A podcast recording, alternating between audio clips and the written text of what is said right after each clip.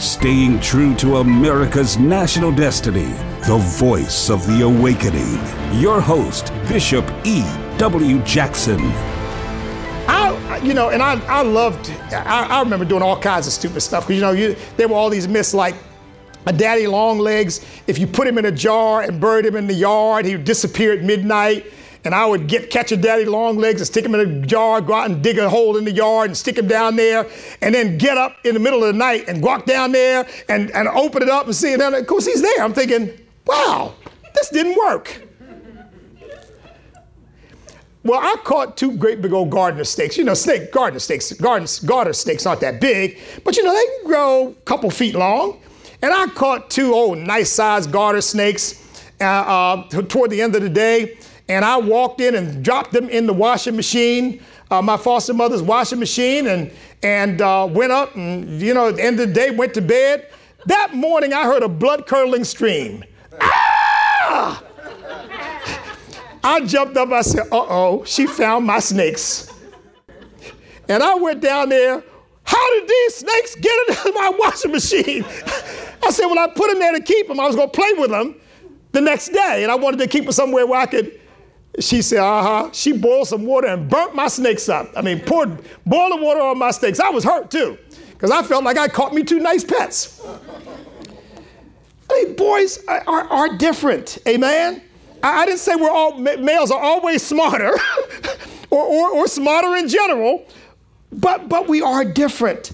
And these modern cultural trends now of, of suppressing masculinity and homosexuality and transgenderism and, and all of that, all of that stuff is just trying to make males be something God didn't intend us to make. And see, when, when men don't have a father to nurture them and teach them what it is to be a man and to express their masculinity in a healthy way, of course, they find unhealthy ways to do it, right? They find unhealthy ways to do it. Gang warfare and and, and all kinds of other crazy stuff that proves their manhood.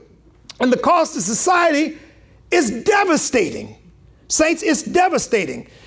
This is the canary in the coal mine that is pretending bad things to come if we don't get this thing under control. And of course, part of that is rebuilding the family, getting the family back together again.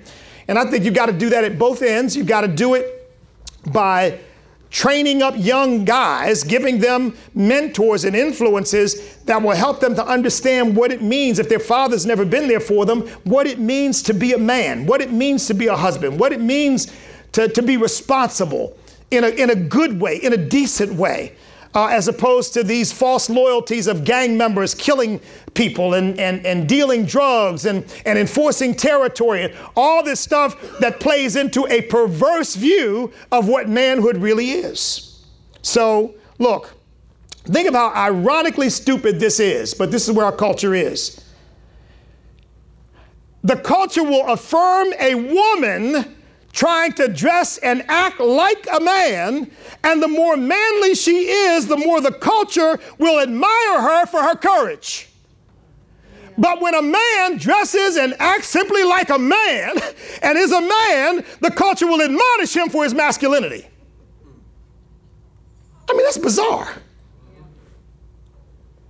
I mean, Ellen DeGeneres, trying to act like a man, trying to be a man. And oh, it's so great, it's cool.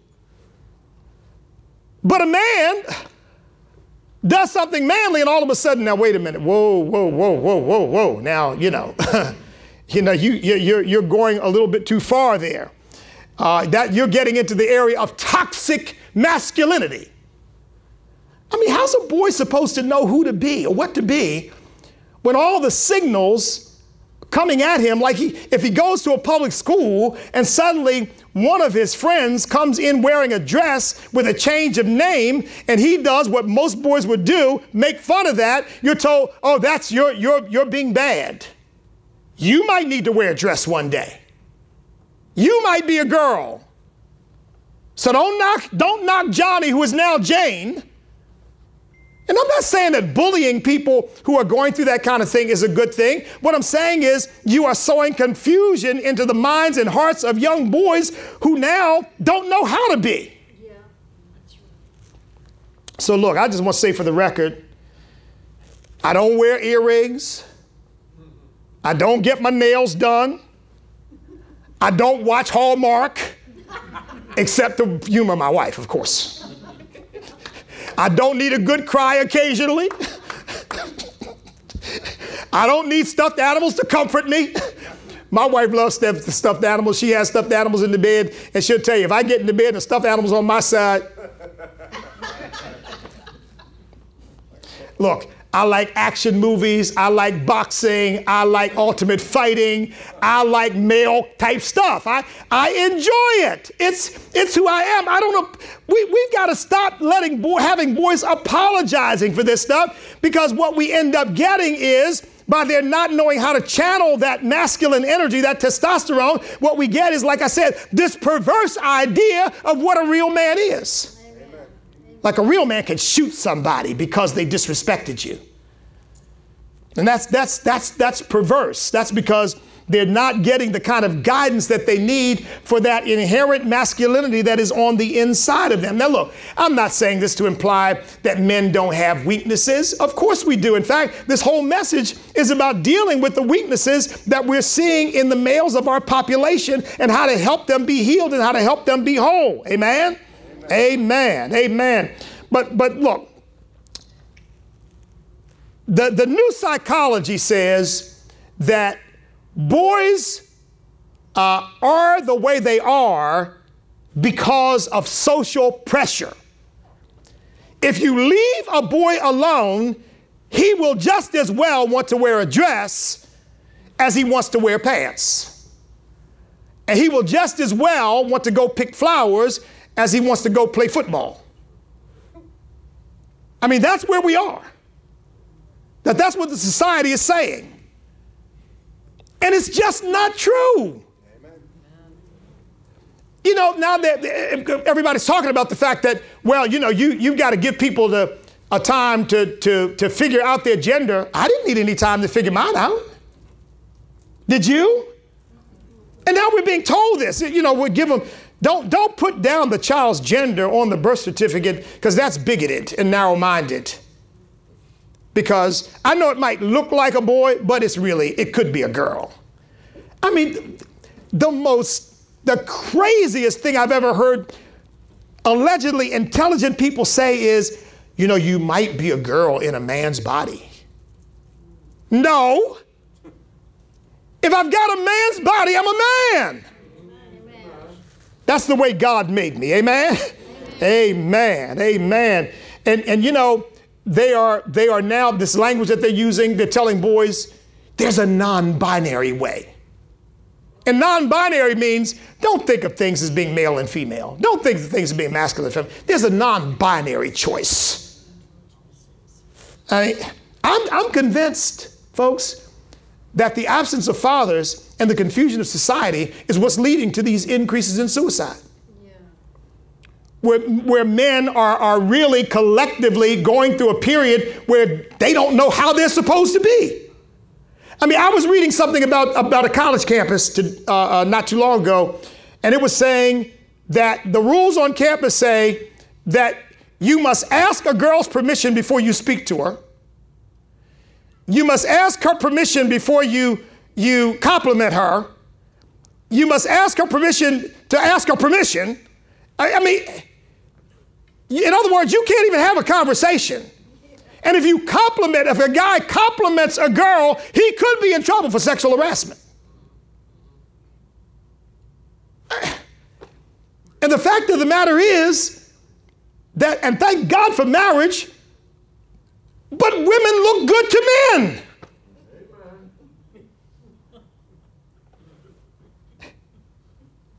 And I mean, I don't care what they say. I've never seen a man look good to me. Sorry, man. but it, it don't work that way. so, so here you got some guy in college and he sees some girl that he finds attractive and he says, wow, you know, that, that, that is really, I, I really love that outfit you got on or, or, you know, or something along, oh no, whoa, whoa, whoa. Now he's thinking, oh my goodness, what did I do wrong? I remember we were going through the period, I don't see it happening much today, But I'm sure in some circles it will. You hold a door open for a woman, and that was insulting. I can hold a door for myself. Well, then hold it then. Blam. I mean, it's just, because here again, it, it, it is it is absolutely, I believe, wired into us. I believe it was wired into Adam to want to protect and defend his wife.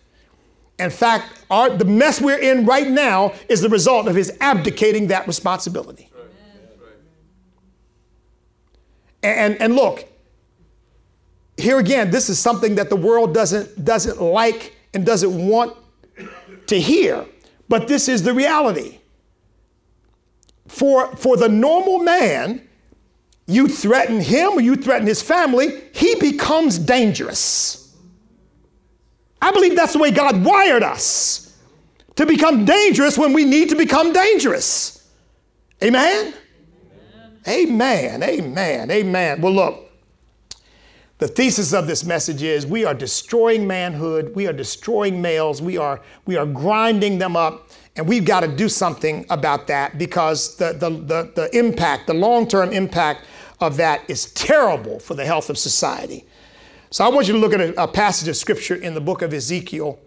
Um, and and just I, I want you to meditate on this. It's not something that, that is normally studied or looked at, but I want you to see something about how God feels about the importance of men. Now we all know Malachi uh, chapter 4, where it talks about the, the, God's turning the hearts of fathers to the children, hearts of children to their fathers. And, and that, that's a part of this. But I want to look at something else for our purposes here. Go to Ezekiel chapter 36. Now, I'm going to read you a, a series of verses because, uh, a smattering of verses, because I don't have time to go through the whole passage, it's just too long. Uh, but you can go back and read the entire thing later for yourself to get the context of it but I think you'll get the essence of what this passage is teaching here. Now, remember, when Ezekiel was prophesying, uh, Israel was in exile under Babylon. So they were already in trouble. They had rebelled against God, and as a result, they were facing very, very difficult circumstances. Okay? Many of them had been uh, uh, uh sent uh, away into exile in Babylon. We know that's, that's what happened to Daniel and Meshach and Shadrach and Abednego and so forth. And so Ezekiel is prophesying to the children of Israel about what God wants to do for them to restore them. So look at uh, chapter 36, and first just verses 1 and 2 say, And you, son of man, prophesy to the mountains of Israel and say, O mountains of Israel, hear the word of the Lord.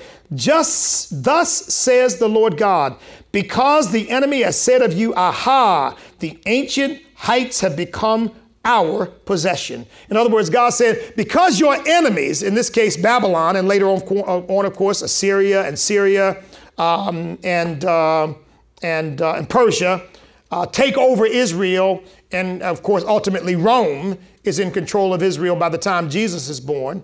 But because this is happening, because they say, ah, your heights have become our possession, God says, I don't like that. I don't, I don't like somebody claiming ownership over what is mine. Ezekiel, the verse 7, uh, 36 7 says, Therefore, thus says the Lord God, I have raised my hand in an oath that surely the nations that are around you shall bear their own shame. In other words, God says, I am going to deal with them for what they have done to you. You know, this is an interesting irony. When the children of Israel would rebel against God, they would become weakened and God would allow them to be overrun by other nations. But then God would also judge the other nations who overran them and say, Who do you think you are overrunning my people? Amen? Amen. It's a paradox. But God let it be known, but they ultimately belong to me, and you are never going to destroy my people. I, say, I, I really believe that God feels the same way about the United States of America, that, that it ultimately belongs to God, and He is not going to allow the enemy to destroy this nation. Amen? Amen. Amen. All right. Verses 13 and 14 say this. Thus says the Lord God, because they say to you, listen to this closely now, you devour men and bereave your nation of children. God says, therefore you shall devour men no more, nor bereave your nation anymore, says the Lord God. Now, what does that mean? The enemy says to the children of Israel, You're responsible for the destruction of your men. You're responsible for the bereavement of your children. In other words, your children both dying and being bereaved over, and bereaved because they have lost their parents. Remember, I mean, uh, Daniel, Shadrach, Meshach, and Abednego got completely separated from their parents and were made slaves in, uh, in Babylon. 22nd and 23rd verse says, Therefore, say to the house of Israel, Thus says the Lord God, I do not do this for your sake. This is important. O house of Israel, but for my holy name's sake, which you have profaned among the nations wherever you went. And I will sanctify my great name, which has been profaned among the nations, which you have profaned in their midst. And the nations shall know that I am the Lord, says the Lord God, when I am hallowed in you before your eyes. And you know that gives me such hope. Because you know what God is saying here? Israel, you don't deserve it. But I'm to I am going to demonstrate that you belong to me. I'm going to let the nations know that you belong to me. And later on, he says, I'm going to put my word in your heart. Now, it's going to be a, a conversion. God's going to make a change in their hearts and in their lives. I think he's looking ahead, of course, to the existence of the church, the ch- coming of the church into being. Uh, he says, I'm going to take your heart of, of stone out of, out, of, out of your heart of flesh, and I'm going to put a heart of flesh in you. So, so God lets them know there's going to be a change down on the inside of you. But notice he says, But I'm going to do it because I'm the one who called you, because I'm the one who established you, because I'm the one who made you. And I tell you what, that, that ought to give us a great deal of hope that, that where God's name is attached, God will defend his name even when the people don't deserve it. Amen. And I know God looks at the United States of America sometimes and thinks, you all don't deserve it. But, but God's name is attached to this nation and has been attached to this nation. I shared that last week. Has been attached to this nation from the very beginning and from the very inception, from the very time that people landed on this continent. God has been in the forefront. His name is attached to the United States of America. And I don't believe that God is going to abandon us for his name's sake. Amen. Amen. All right, go to verses 35 and 36. It says, So they will say, This land was desolate, has become like the gar- this land that was desolate has become like the Garden of Eden, and the wasted, desolate, and ruined cities are now fortified and inhabited. Then the nations which are left all around you shall know that I, the Lord, have rebuilt the ruined places and planted what was desolate. I, the Lord, have spoken it, and I will do it. Now, I wanted you to see all of that context for the next two verses, which are the most important 37 and 38. Notice this. It says, Thus says, if you have this, you can read it with me. I'm reading from the New King, King James Version. Thus says the Lord God, I will also let the house of Israel inquire of me to do this for them. I will increase their men like a flock. Now, stop right there. Wow. You know, and the fact that this, this is coming at the end of this long description of what God wants to do with the children of Israel says, this is, this is the crowning proof that I'm in. This is the crowning proof that I'm for you. I'm going to let you ask me to restore men. See, because I, and I really believe that this happened with Nebuchadnezzar, even though the Bible doesn't go into it. Whenever conquerors met resistance in a particular place, in order to break the resistance, they kill the men. When they finally conquered a place, they killed the men because they knew that the men were the heart of the resistance. You kill the men, and the women will fall in line. Now, you can say amen to that because it's the truth. I mean, generally speaking, women are not going to organize into guerrillas. Generally speaking, they may join something like that, but generally speaking, women are not going to be the ones to take the lead in trying to kill the enemy. And so they would kill the men and then turn the women over to their men. Are you all hearing me? God says, I will let the house of Israel inquire of me to do this for them. In other words, they need this, and I'm going to let them ask me for this. I will increase their men like a flock. Obviously, there was a, there was a lack of men, and God said, But I'm going to put men back in their place and say, This is what we need God to do for the United States of America. God needs to increase our men like a flock. Amen. I mean, what do we talk about in our churches? And if it doesn't apply to you, just let it go right over your head. But what do we talk about in our churches? The lack of backbone. Yes. Pastors are half afraid to say what needs to be said. They, they don't want to speak up. They don't want to offend anybody. Now, some member might leave. They might not give their tithe. I might my, my, my attendance might go down. I mean, just, just as scared as they can be scared of their own shadows. And then it says in 38th verse, like a flock offered as holy sacrifices, like the flock at Jerusalem on its feast days. Look at this. So shall the ruined cities be filled with flocks of men. Now, obviously, God means wants women there too. But there's something about the judgment of God that has fallen on the children of Israel that has taken away their men. 93% of the people in prison, men. Suicide rates skyrocketing among men. Murder rates in some areas where I said for uh, young Americans of European descent, suicide for, and, and, and in some cases, these are still rare, but in some cases, mass killing, because some literature argues that the mass killing by young white guys is really just a way of committing suicide. That that's what they're really trying to do. And usually at the end of that process, they kill each other or they're killed. And young men of African descent, and to some extent of Hispanic descent as well, killing one another. So that you've got an out of wedlock birth rate that is just absolutely staggering. And raising up, of course, men and women, but now we, we learn, but the boys are far more devastated by the absence of their fathers than the girls are. In terms of the impact on society, now internally they may have the same hurts, the same pain, but they're processing it differently. They're not winding up in prison or killing themselves as a result. Now, what, what's so? And here, but but here, look at this last sentence. Let's not leave this this last sentence out. Let's read this last verse again. Like a flock offered as holy sacrifices, like the flock at Jerusalem on its feast days. In other words, you know what those are, right? They're perfect specimens.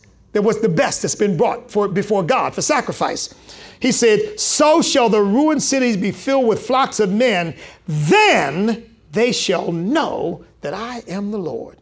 Wow you know, well, Lord, as if all that you've done before proves it, right? But God said, yeah, but we know what? When you see men, when you see my men gathering, you know I'm moving.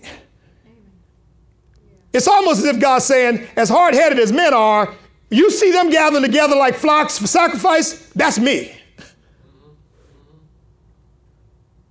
Are you all hearing me?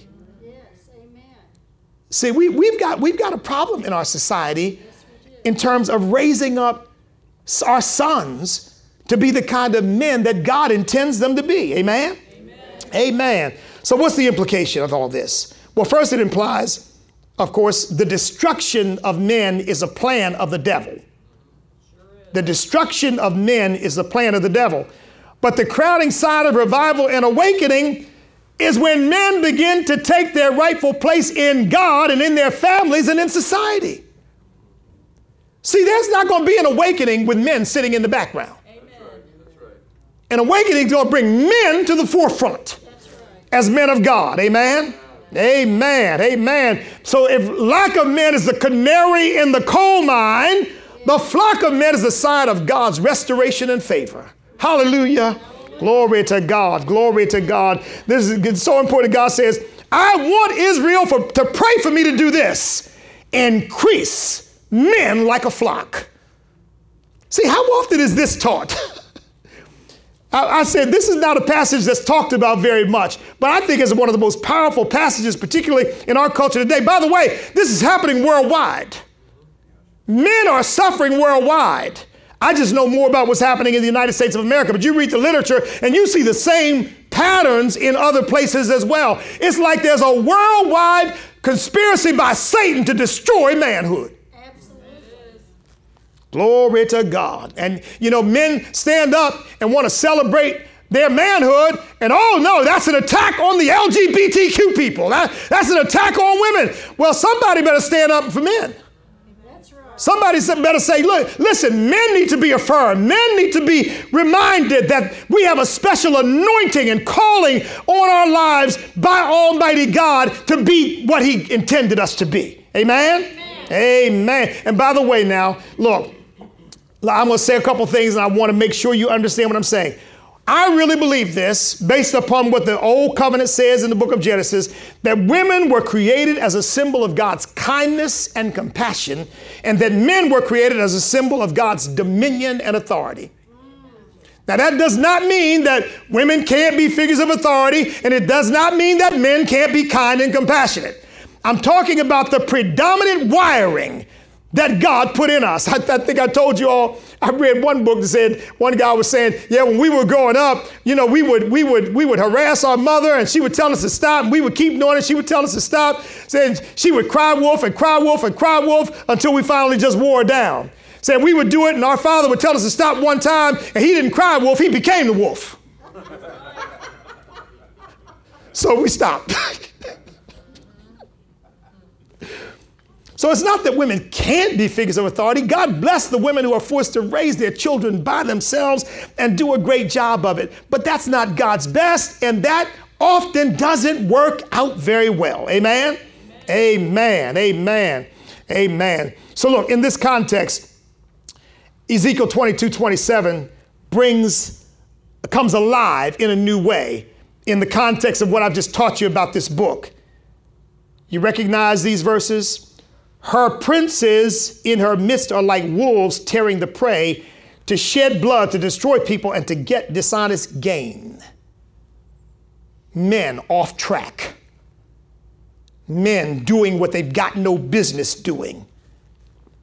And then Ezekiel 22 30, just a couple verses down. So I sought for a man among them who would make a wall and stand in the gap before me on behalf of the land that I should not destroy it, but I found no one. So completely corrupt, God says, I couldn't find a single man that I could put forward to help me bring these men into line. Of course, we know that that is in part pointing to the fact that there is a man coming and his name is Jesus. Amen? Amen. Amen. So that the men left over in exile had fallen into idolatry and corruption, and God was trying to pull them out. We see God pulling them out, but you see here what God is saying. He's trying to find one man. And then in Ezekiel 36, he said, You know what? Pray for me. Pray, pray to me. I'm going to give you a flock of them.